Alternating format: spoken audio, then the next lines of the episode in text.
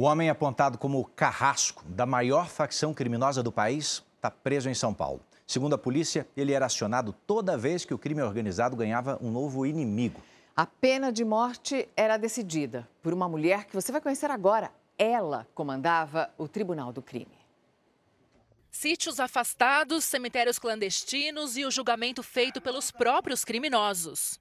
Segundo a polícia, este homem é um dos escolhidos pela maior facção criminosa do país para matar depois do julgamento nos tribunais do crime. E a prisão aconteceu por acaso durante um patrulhamento em Arujá, na Grande São Paulo. Quando nós avistamos um indivíduo, o abordamos e na pesquisa no Copom ele constava como procurado. O mesmo ele tem um artigo 121, que é o homicídio, e depois, através do, das informações do nosso serviço de inteligência, foi verificado que ele era um dos executores de uma organização criminosa bem conhecida aqui no estado de São Paulo. Ainda segundo a polícia, o suspeito cumpria as ordens de Cristiane Klein de Oliveira, apontada como uma das chefes da organização criminosa.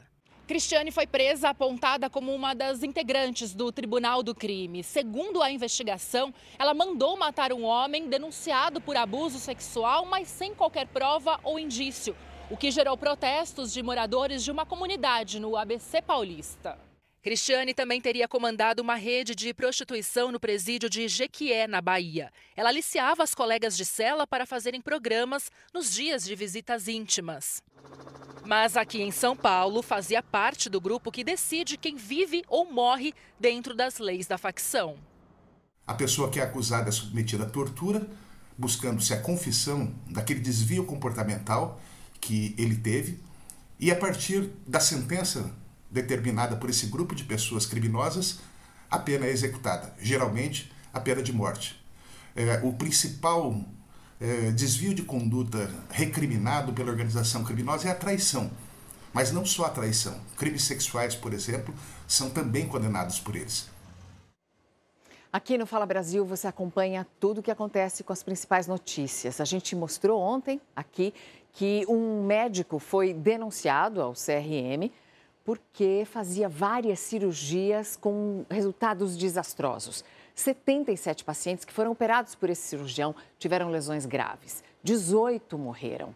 E agora, finalmente, ele foi afastado no Rio Grande do Sul. Renata é uma das 73 pessoas que tiveram complicações após passarem por cirurgia com o mesmo médico. A primeira noite foi horrível. Eu senti uma dor que eu jamais havia sentido na vida. Jamais, jamais, jamais. Ela procurou o cirurgião João Couto Neto em outubro desse ano. Desde então, a saúde dela só se agravou. Perfurou o fígado, eu usei a bolsa de colostomia durante um período bem grande, daí, daí depois eu passei a usar um dreno, acredito eu. Quando eu fui remover esse dreno no consultório dele, ele já não estava mais. Então eu entrei novamente em contato com ele e ele pegou, simplesmente disse: corta o pontinho e retira em casa mesmo. Só nos últimos 11 meses, o médico participou de mais de mil cirurgias. Isso só em um hospital que fica em Novo Hamburgo, no Vale dos Sinos. O delegado responsável pela investigação diz que as intervenções do médico foram desastrosas e que o número de vítimas está aumentando. Hoje já estamos em 73 casos e com 18 óbitos. O que nós temos de uma maneira geral das vítimas, assim, são, eh, eu não digo erros graves, porque um profissional onde ele é especialista no assunto, onde ele realiza uma cirurgia de uma hérnia e ele perfura o intestino, onde ele realiza uma cirurgia de pedra na vesícula, a pessoa sai com o fígado cortado. Isso aí são erros graves que esse profissional vem cometendo uh, no seu dia a dia, no, o intuito de fazer esse pós-cirúrgico e o tratamento cirúrgico completamente errado. O médico João Couto foi até a delegacia acompanhado de dois advogados, mas preferiu se manifestar apenas em juízo. Por hora, a justiça determinou que ele deve ficar afastado de suas atividades pelo prazo de 180 dias. Por meio de nota, o Conselho Regional de Medicina disse que abriu uma sindicância para investigar o caso. Por meio de nota, a defesa dele escreveu: Em virtude de a defesa não ter tido acesso integral aos autos do inquérito, qualquer manifestação agora seria precipitada. Já o Hospital Regina informou que a instituição finalizou a entrega da documentação solicitada pela Justiça e que a investigação tem como foco o médico e não o hospital. Eu sinto muito por todo mundo e eu sinto muito que existam pessoas assim, profissionais assim, e ele tem que pagar, ele tem que pagar. De volta ao Brasil, me conta, em qual lugar você acha que tem menos chances de ser assaltado? Eu penso sempre em frente a uma delegacia ou um hospital. Ali eu acho que estou seguro. Nada disso. Um posto de saúde, gente, foi metralhado em Salvador. Resultado disso, a população ficou sem atendimento. Vamos conversar com a Maíra Portela, que está lá ao vivo para a gente. Bom dia, Maíra. Os portões eh, chegaram a ser reabertos. Qual é a situação por aí agora? Bom dia, Edu. Bom dia a todos. Sim, o posto foi reaberto na manhã desta quinta-feira, às 8 horas da manhã. Está funcionando normalmente com serviços como marcação de consulta, atendimento médico, vacinação, vacinação de animais, farmácia. Mas por aqui o clima ainda é de muito medo. Isso porque a unidade de saúde teve que interromper o atendimento na quarta-feira após ter sido alvo de tiros. A unidade de saúde da família fica no bairro Fazenda Coutos, no subúrbio ferroviário aqui de Salvador, e foi metralhada na noite de terça-feira durante uma troca de tiros entre gangues rivais. Edu, Mariana. Olha, junto com todas aquelas contas a pagar que o ano novo teima em trazer, vem aí também o reajuste tari da tarifa do transporte público, isso em várias cidades. A partir de hoje, o Fala Brasil vai te mostrar onde é que as tarifas vão aumentar mais. Vamos começar pela Grande São Paulo. Diadema e São Bernardo do Campo vão ter reajustes já em 1 de janeiro. No dia 2, São Caetano do Sul e no dia 3 de janeiro, Santo André. Os aumentos, gente, vão de 40 centavos e a 65 centavos. A tarifa mais cara vai ser de R$ 5,75 em São Bernardo. Aqui na capital paulista, o preço da passagem vai ser mantido em R$ 4,40 pelo terceiro ano seguido. A Covid ainda não acabou. A situação da Covid-19 agora é tão grave na China que até os médicos que estão contaminados estão trabalhando para conseguirem atender a enorme quantidade de doentes. A China estima que o surto agora está infectando 37 milhões de pessoas por dia no país, desde que acabou a política de Covid-0. O número de mortes pode bater em um milhão, chegar a dois. Com a flexibilização das políticas sanitárias, o sistema de saúde chinês ficou sobrecarregado.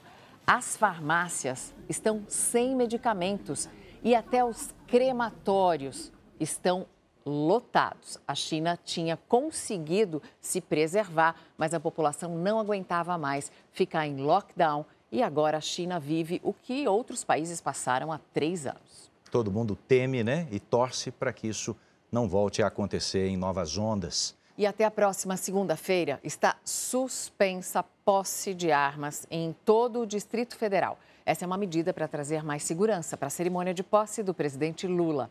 Amanhã, a esplanada dos ministérios será interditada para uma varredura. O ministro Alexandre de Moraes suspendeu a posse de armas em todo o Distrito Federal, atendendo a um pedido da equipe de transição do presidente eleito Lula e da Polícia Federal. A restrição já está valendo e segue até segunda-feira, um dia depois da posse. A medida envolve colecionadores, atiradores e caçadores, que não poderão também transportar armas de fogo e munições. Moraes também autorizou a prisão em flagrante de quem estiver com armas durante a proibição. Essa fiscalização deverá acontecer até mesmo em redes sociais. Mais de mil policiais federais vão participar da segurança da cerimônia no domingo, o maior número de agentes já escalados para a posse. O Ministério da Justiça autorizou a Força Nacional de Segurança a apoiar a Polícia Rodoviária Federal nas atividades de escolta. A esplanada dos ministérios ficará interditada na sexta-feira para uma varredura, inclusive do Esquadrão Antibombas. A Secretaria de Segurança Pública do Distrito Federal mantém conversas com o Exército para a retirada do acampamento em frente ao quartel-general em Brasília. Para facilitar a transição e acelerar a saída dos manifestantes contrários ao resultado da eleição, Bolsonaro nomeou o general Júlio César de Arruda interinamente, que foi indicado pelo presidente eleito. Ele ocupa o lugar do comandante Marco Antônio Freire Gomes. E você acompanha todos os detalhes da posse presidencial ao vivo aqui na Record no domingo. Não perca. 21 municípios do Rio Grande do Sul decretaram estado de emergência por causa da falta de chuva. O estado e a União já homologaram o decreto de Tupã-Siretã, que foi o primeiro a declarar emergência. Outro município, Júlio de Castilhos, já recebeu a homologação estadual. Os reconhecimentos pelo Estado e pela União são necessários para que a Prefeitura dessas cidades possa pedir recursos federais. A falta de chuva no Rio Grande do Sul já começou a afetar, inclusive, o fornecimento de água. E hoje, a partir das 10h30 da noite, você acompanha os fatos que marcaram o Brasil e o mundo na retrospectiva 2022.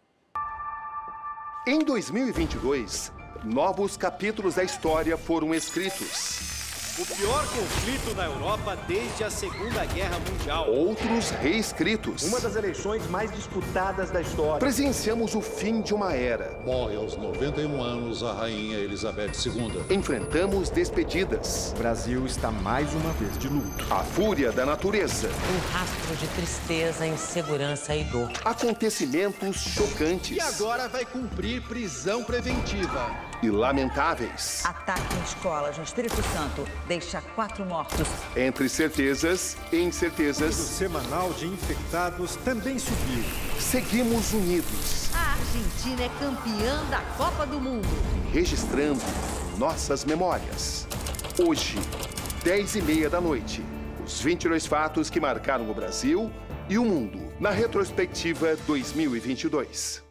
O presidente eleito deve anunciar ainda hoje os nomes dos ministros que faltam para integrar o novo governo. Vamos a Brasília com a Vanessa Lima. Bom dia, Vanessa. Quais nomes estão sendo cotados nos bastidores? Bom dia, Mariana. Entre os nomes cotados estão o de Renan Filho, que ficaria com o Ministério dos Transportes, e Jader Filho com o Ministério das Cidades. Já foram confirmados Simone Tebet no planejamento, Marina Silva para o meio ambiente.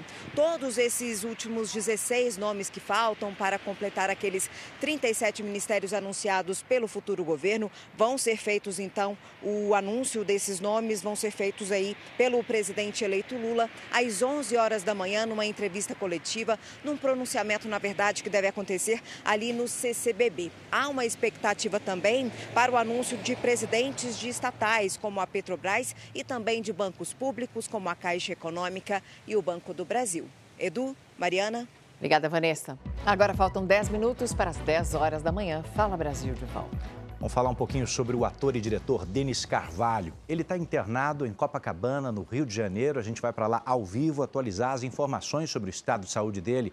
Fala Aline Pacheco, bom dia para você. Qual o motivo que o levou para o hospital, hein?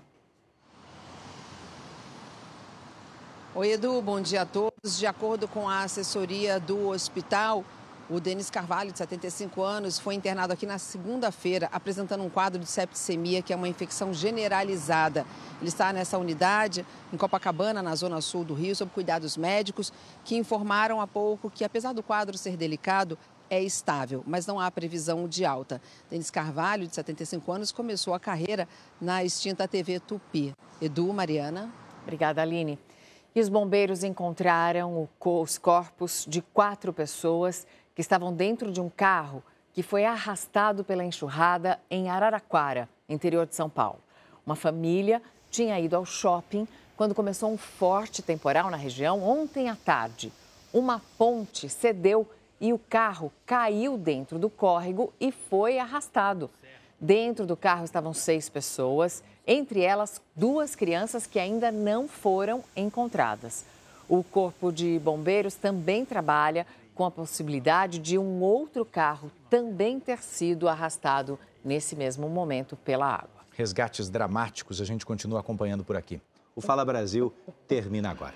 Você fica agora com Hoje em Dia e com os recados do César Filho. Tranque sempre seu carro, não é isso, César? Não tenha dúvida, Mariana. Bom e dia. E grite para o urso.